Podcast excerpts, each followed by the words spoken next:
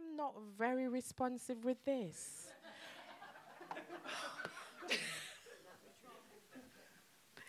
they found a way around that though. I have a phone, and a lot of the times my phone is either the battery is either dead or it is in some other room or it's on silence, and I have to ask one of the kids to ring it, and then they might ring it and I can't find it, and yeah. So they found a way around it. So most people, if they want me, they probably find Romeo first, even though he's in Bahrain. yeah. So so you see, I'm probably not one of the best, pe- or maybe I'm probably the best person to talk about this because I need to learn to be responsive, especially to these. But I don't want to talk about that sort of responsiveness today. I want to talk about a different type of responsiveness. So I went to, you know how I like looking for my um, word meanings? So I went to the dictionary again. Um, and what I did, I looked at the root word for responsiveness, and that root word is respond. And respond is a verb, it's a doing word, it's an action word. And it means to say or do something in reply or as a reaction to someone or something. And then I looked at responsive. And this is kind of where it gets interesting. Because responsive actually means, it's an adjective, and it actually means reacting quickly and positively, or responding readily with interest. So this tells me that respond, it is not just a verb, but it's a positive action verb. I looked in the dictionary, and every meaning that I found actually says that responsive is a positive action. So you cannot say you're responsive, but you're responding in a negative fashion. Because responsive it's used here, especially in our family value. We are responsive, it's an adjective, and it means reacting quickly and positively or reacting, responding readily and with interest. So, as a church, what does it mean for us to be responsive? It means we are quick to respond positively in whatever situation or circumstance, but not just to anyone or to anything. I want us to look at Isaiah chapter 6 from verse 1 to 8. It's a bit of a long, and most of you would know, um, so I'd read through it slightly quickly. And it says, in the year that King Uzziah died, I saw the Lord sitting upon a throne, high and lifted up, and the train of his robe, the train of his robe filled the temple. Above him stood the seraphim. Each had six wings. With two he covered his face, with two he covered his feet, and with two he flew. And one called to another and said, Holy, holy, holy is the Lord of hosts. The whole earth is full of his glory. And the foundations of the thresholds shook at the voice of him who called, and the house was filled with smoke. And I said, Woe is me, for I am lost, for I am a man of unclean lips, and I dwell in the midst of a people of unclean lips, for my eyes have seen the King, the Lord of hosts. Now, uh, Isaiah, in this vision, he is lamenting his own sinful situation because in his eyes, I am seeing the Lord. But the Bible tells us that no man can see the Lord and live. So he is lamenting his own personal situation at that time. Then one of the seraphim flew to me, having in his hand a burning coal that he had taken with tongs from the altar.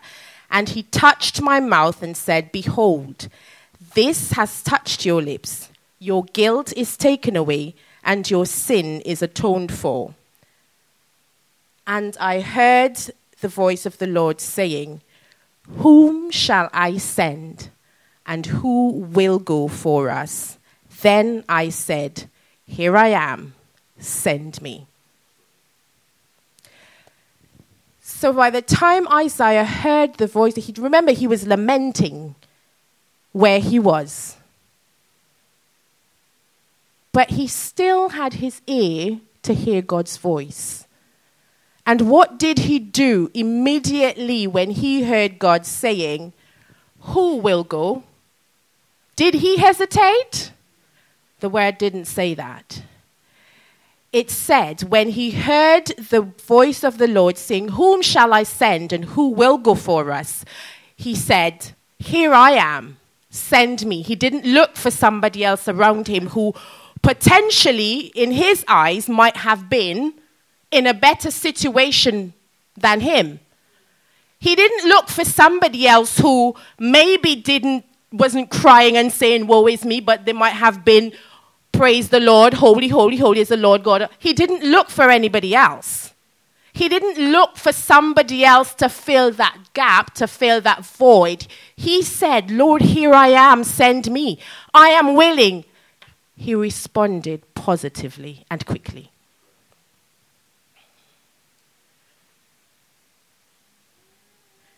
You see, this is Isaiah's response to the call of God.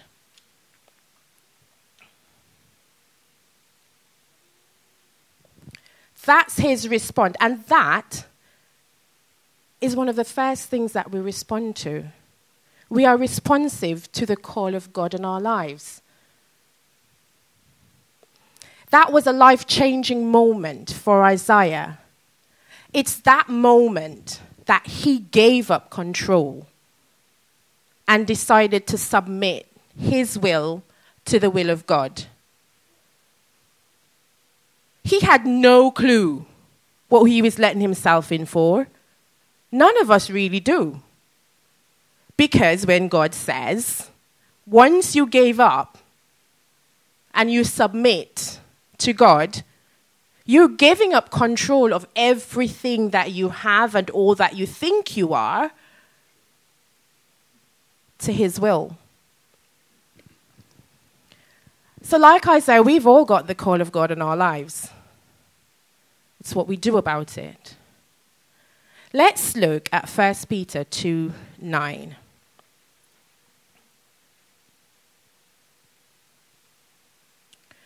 It says, but you are a chosen people, a royal priesthood, a holy nation, God's special possession, that you may declare the praises of Him who called you out of darkness into His wonderful light. You see, a lot of these scriptures, we constantly, I grew up saying a lot of these scriptures because I learned them. I used to go to an after school Bible club and they would give us every week. Um, they would give us scriptures. They, sometimes they might give us the entire chapter, and the more verses that you learned, it's the more stickers you got. And if you know me, I'm quite competitive. so I made sure I learned them all. I learned them.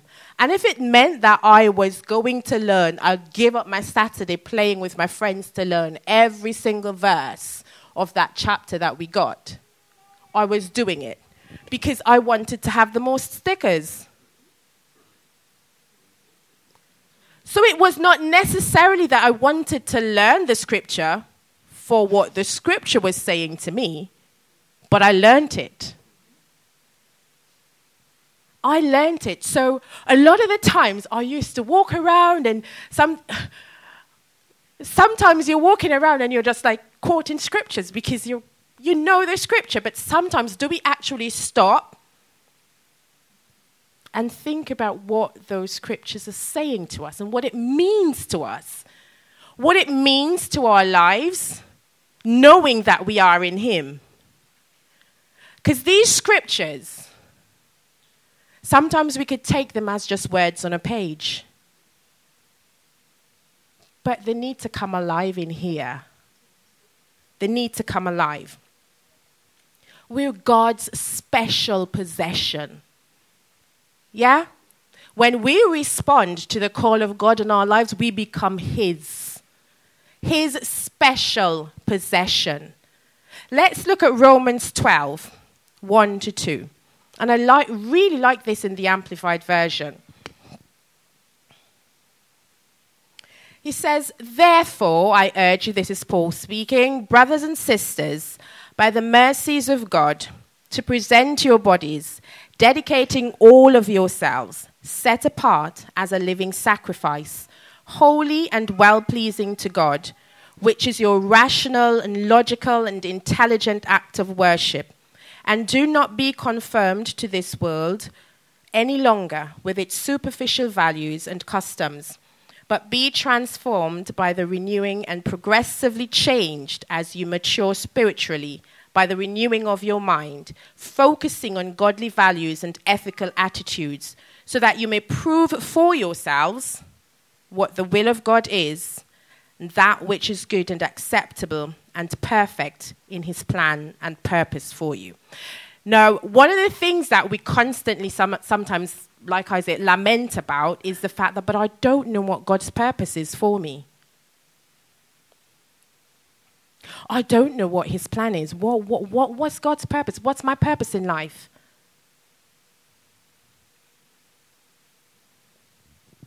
What's your purpose in life?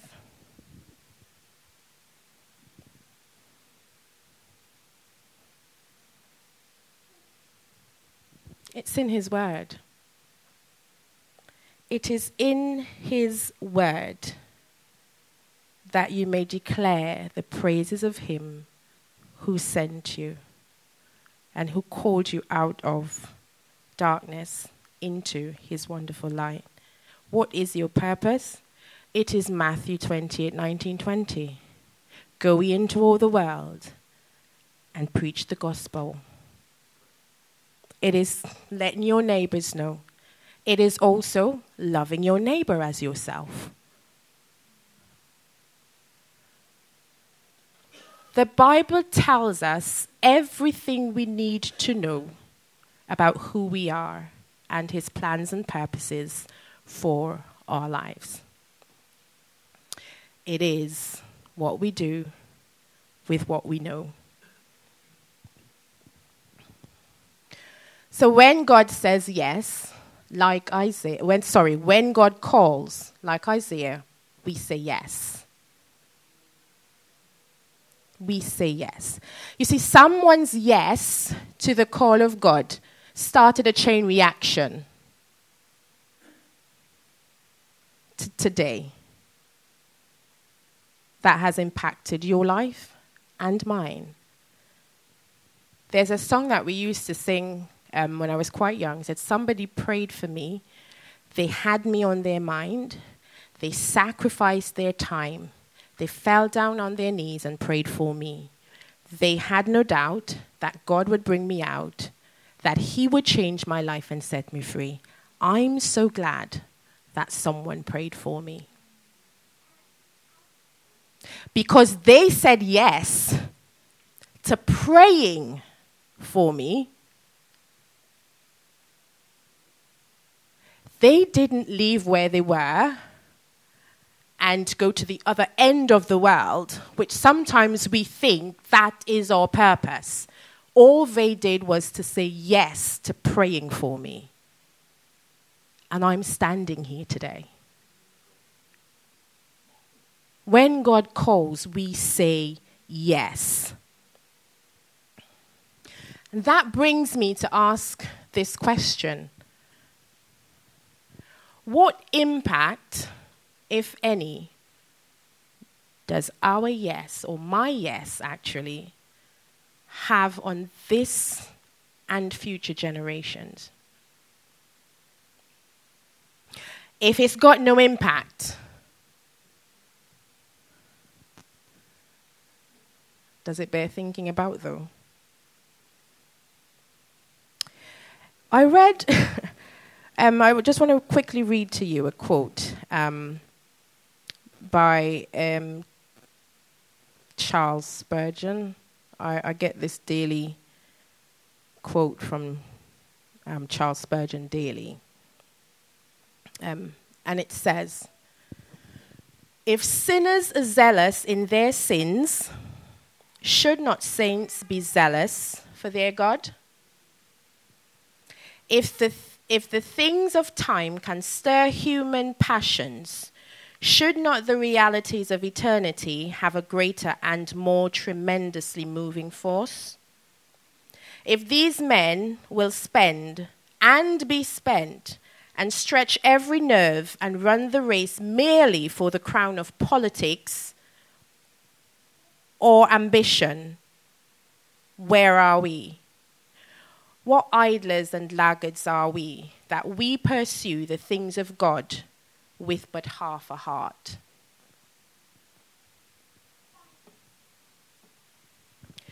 What is our response to the call of God? Is it a yes? And if it's a yes, don't let it be a half hearted yes, because we've got to be weary of apathy. We've got to be wary of not having any interest or concern for anything pertaining to the work of the kingdom of God. You see, after Paul talks about how we are to act in Romans 12 1 and 2, when he gets down to verse 11, you see, he warns, of, warns us of being passive in our response. Verse 11 says, Never lagging behind in diligence, aglow in the spirit, enthusiastically serving the Lord. Enthusiastically serving. I, I doubt anybody here has ever seen me on a netball court. Oh, yeah, Maria might have. Oh, Lyndon would have. I am beyond enthusiastic. Well, I was slightly older now. But you don't want to see Indy's like, she's constantly like, calm down, mommy, calm, calm down. I am enthusiastic about anything to do with sports, really.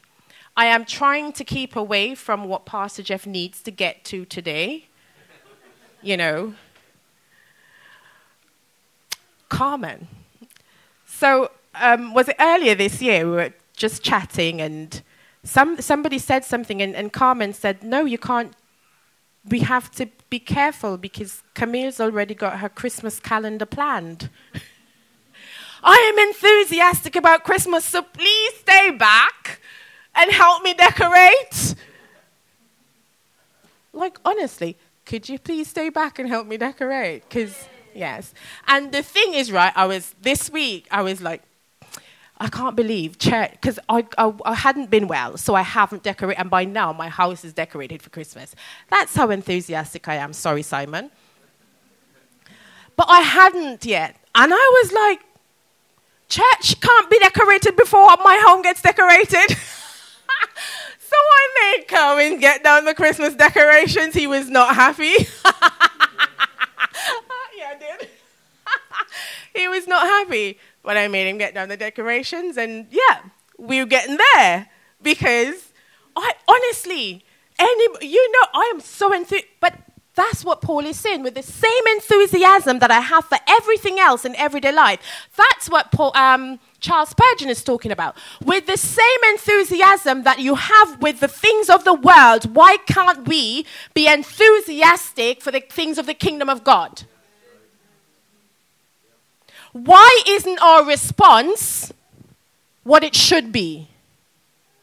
Why sometimes do we become so blase and lackadaisical about the things of God?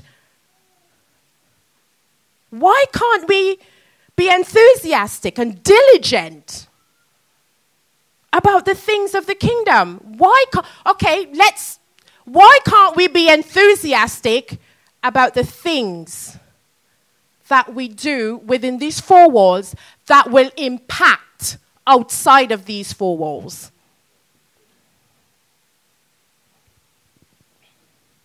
Never lagging behind. Do you know what lagging behind means?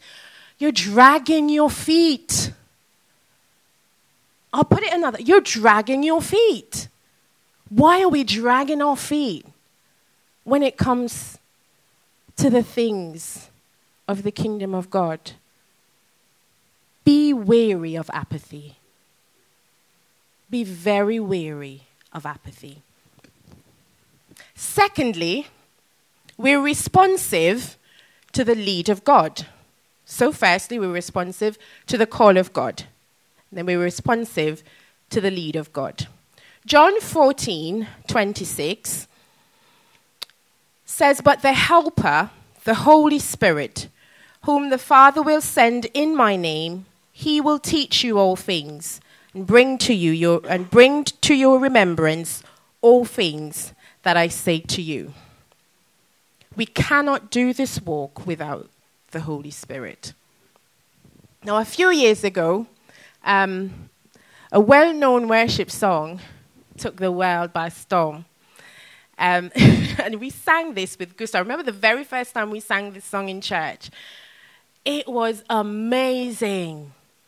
We all sang it with such exuberance. And there was just something about the words, you know, the lyrics, they just like flowed so well together, the melody, everything about this song just kind of pulled and tugged at each of our hearts. And so the song said, you know, Spirit, lead me where my trust is without borders. That says, I will trust you implicitly, wholeheartedly. Whatever you say, I will do. Let me walk upon the waters wherever you would call me. And I think when we sang this song, I'm sure all of us meant every single word of what we were singing in that minute. But then what came of that?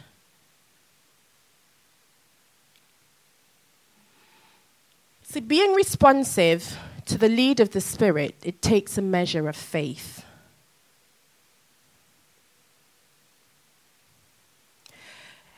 It takes a measure of trust that God knows what He's doing. So we're blindly singing, Spirit, lead me where my trust is without borders. Hold on. You're without borders. Yeah? Lead me wherever. Wherever. That is saying, wherever you call me, I will go. Maria, the next time you sing that song, think about all the places that he would call you to where you probably would think, I really don't want to go there.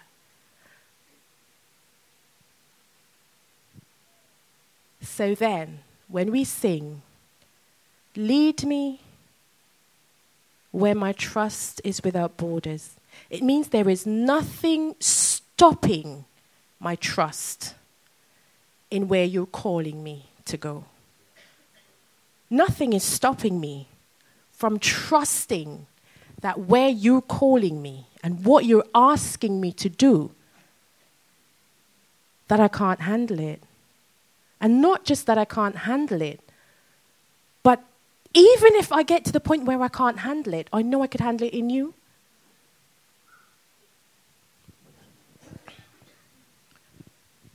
It's hard to follow somebody that you don't trust. Think of somebody that you don't trust. I'm sorry, I said that, and jo- Josh looked at Jono. as soon as I said that, he was like, I'm sorry, I saw that as soon as it happened. But think of somebody that you don't trust or in a situation where there was somebody that you couldn't trust within a particular situation, would you follow that person blindly? Be honest, would you? Because I wouldn't. As a matter of fact, if they tell me run, I'll hide. And if they tell me run, I probably will hide. You know, if they tell me hide, I probably will run. So you, you, you've got to trust somebody before you would be able to follow them and follow them with the level of faith and trust that God is asking us to follow Him with.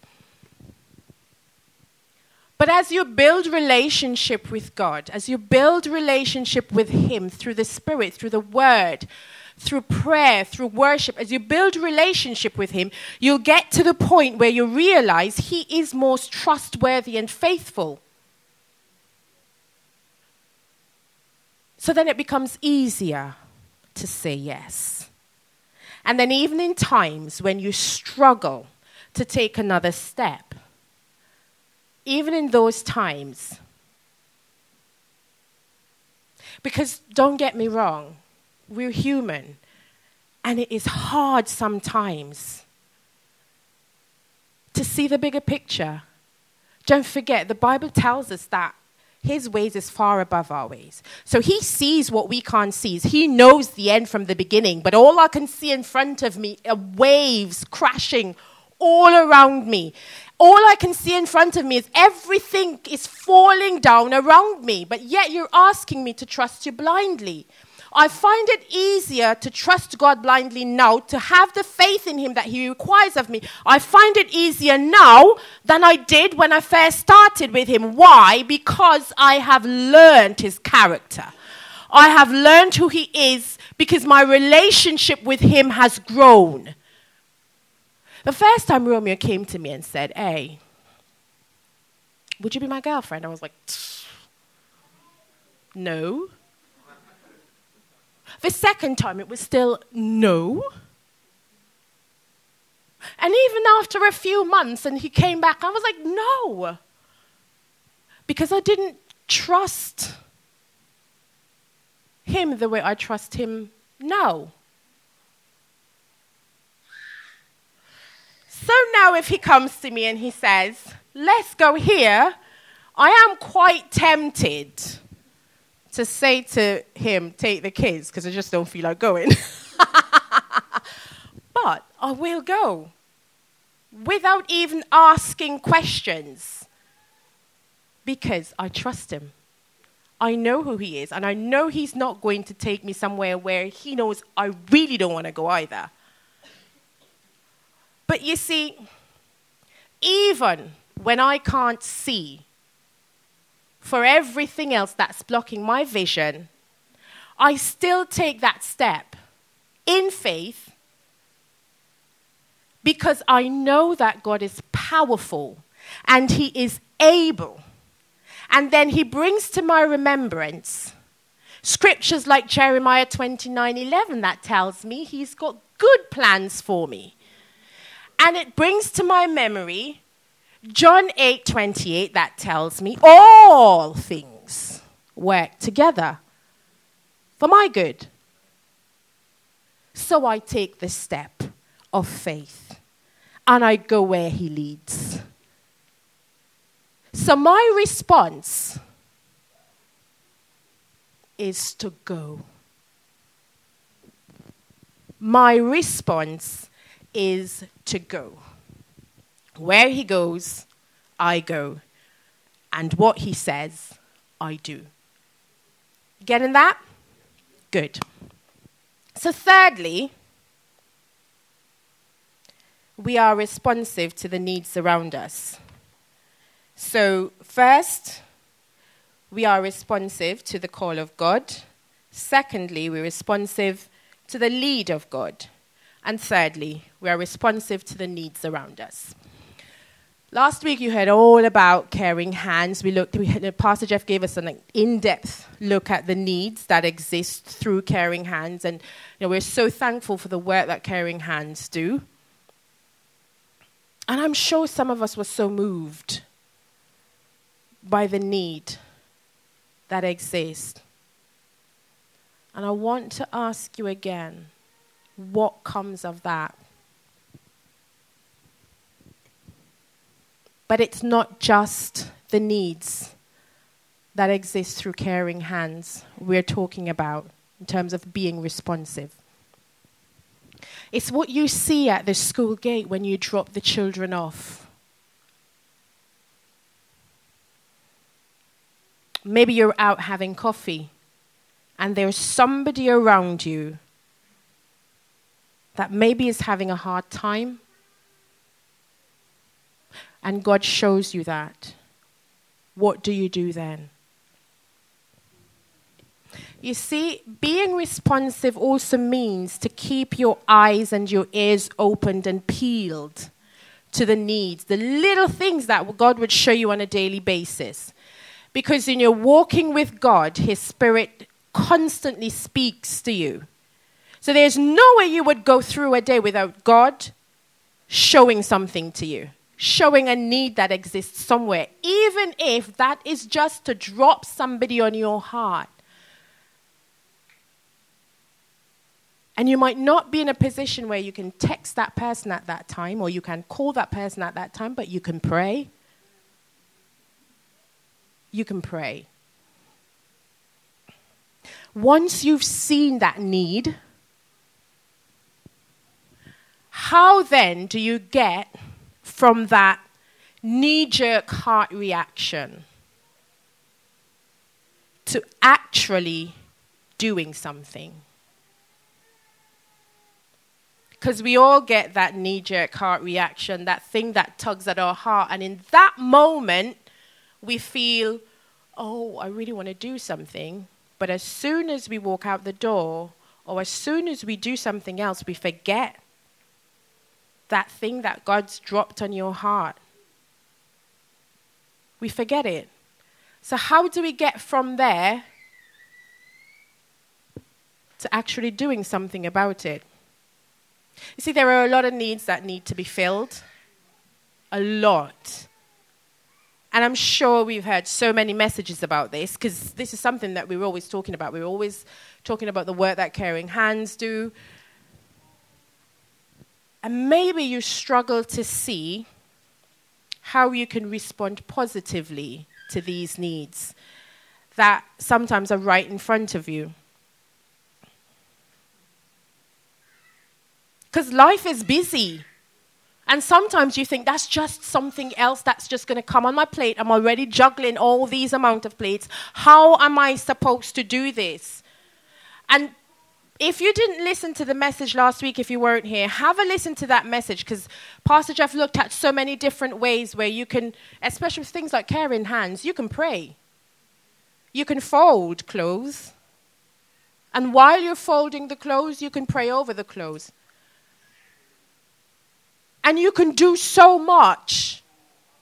And you know, even, you know, Pastor Jeff did this, and I really want to thank the, those that are already doing so much. Thank you. Because you're already filling a need. You're praying, you're coming here, you're doing caring hands. You might be that mom that's always, always encouraging another mom at the school gate because you've seen the need in her life. So thank you for that. And God sees that. But again, I want to encourage us. In Galatians 6 9 to 10,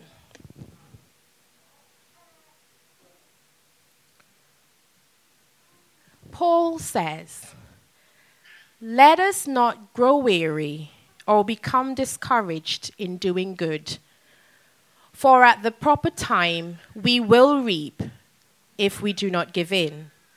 So then, while we, as individual believers have the opportunity, let us do good to all people, not only being helpful, but also doing that which promotes their spiritual well being, and especially be a blessing to those of the household of faith. Do not grow weary in doing good for at the right time you will reap your reward. I didn't say that. The Bible said it. The Bible said it. So let me ask you what talents do you have that can fill a need right here, right now? have a look around. What talents do you have that can fill a need here and now? Pastor Andy always said this um, see a need and fill it. I remember when we were at St. Vincent College, we used to have um, service at St. Vincent College. One evening we were in Portsmouth, um, and at that time we were transitioning from the Portsmouth worship team coming over to kind of getting our own worship team. And I remember Pastor Randy walking up to Romy and he was like, Right. So do you play an instrument? And Romeo, being Romeo, was like, Well, yeah, you know, I play the trumpet. And Pastor Randy was like, Mark, that was um, Mark Carter, um, don't you have a spare bass? Yes. Okay, come bring it and get get a um what do you call that? Amp, that's it. Get an amp, get a spare amp. And right there and then, Romeo became, he'd never played a bass guitar before, but right there and then, there was a need, so he had to fill it. He became the bass player for Gosport. See, where there's a need, you fill it. Alan, Hazel, Stacy, you saw a need and you filled it. Thanks to the work that you do with Caring Hands. The drivers, do you know there's like, we got drivers. And we, got, we have a need for drivers for Caring Hands, especially around Christmas time. We need drivers sometimes to deliver these hampers to, other, um, to families that need it. Some of them can't come to collect, so we need to take to them. But what gifts do you have that can impact the kingdom of God here and now? You see, sometimes we live as if eternity is ours, time is ours. Sometimes we live as if we're in a bubble. So, this is my need, and this is all there is. But God didn't save us for that. Because the Bible tells us that the harvest is plentiful and the laborers are few. The harvest is plentiful. We don't only reach the lost through meetings like this, because sometimes they struggle to see what we're talking about. They struggle to see why, even though we've got problems too and we've got needs, we're here jumping and waving and we're like, Yay, praise the Lord. But they struggle to see that sometimes. And what's going to impact their world is how we meet their need. Because we talking about a savior that meets our needs, they don't see it. But when we meet their needs on his behalf, because we are the face of his goodness and the kindness here, right here, right now.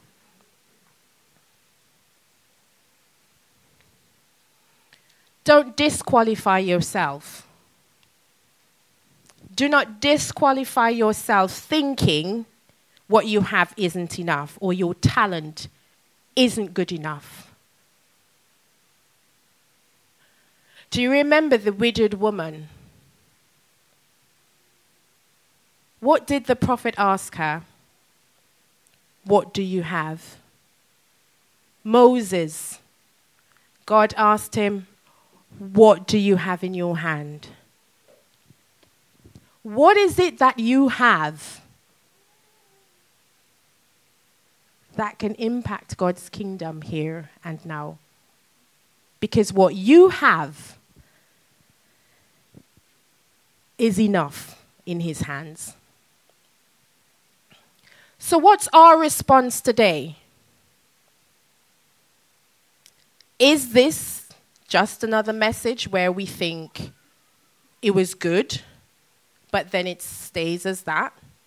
Just another message? Some of us may have taken notes. But then, do these words then propel us into action and responding to the call of God on our lives? What is it that God's brought to your attention that's been tugging at your heartstrings? And yet somehow you've done nothing. So, my challenge today is to not let it be another message. Let it not be something you've heard and think, oh, today was good. Let's go home now, and that's the end of it. Let it not be just another day or just another Sunday, but let it be the pivotal moment in your Christian walk with God.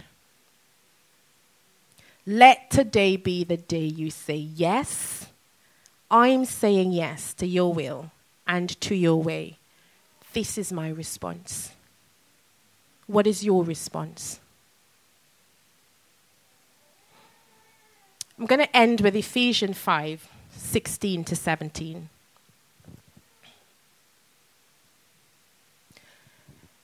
It's from the Amplified Version.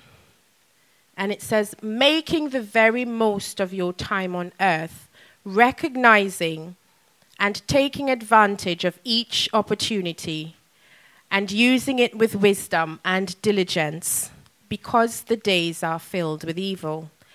Therefore, do not be foolish and thoughtless, but understand and firmly grasp what the will of the Lord is. Amen? Let's pray. Father, we thank you for your word. We thank you that this is not just another word to us, but it is the word that propels us into action. Lord, it's the word that causes us to say yes. We are responding positively. So, our response today, God, is yes. Yes. Yes, Lord. What you say, we will do and where you go, we will go. Father, may our eyes be open to seeing the needs that are around us. And not just to see the needs, but to see ways in which we can fill those needs. Father, may our lives impact the world for your kingdom. May, they, may, our, may, may our lives impact our world our neighbors or friends or family. May they see you in us and be drawn to you through us. Father, thank you for today. We thank you, Lord, that you are a good God. And even if we might have had it, we might have not done it then, we were coming and we were saying, now, Lord, now is the time. This is our yes. Amen. I really pray that this propels us into doing what God's called us to do. That this is the catalyst for action. Amen? Amen. Thank you so much.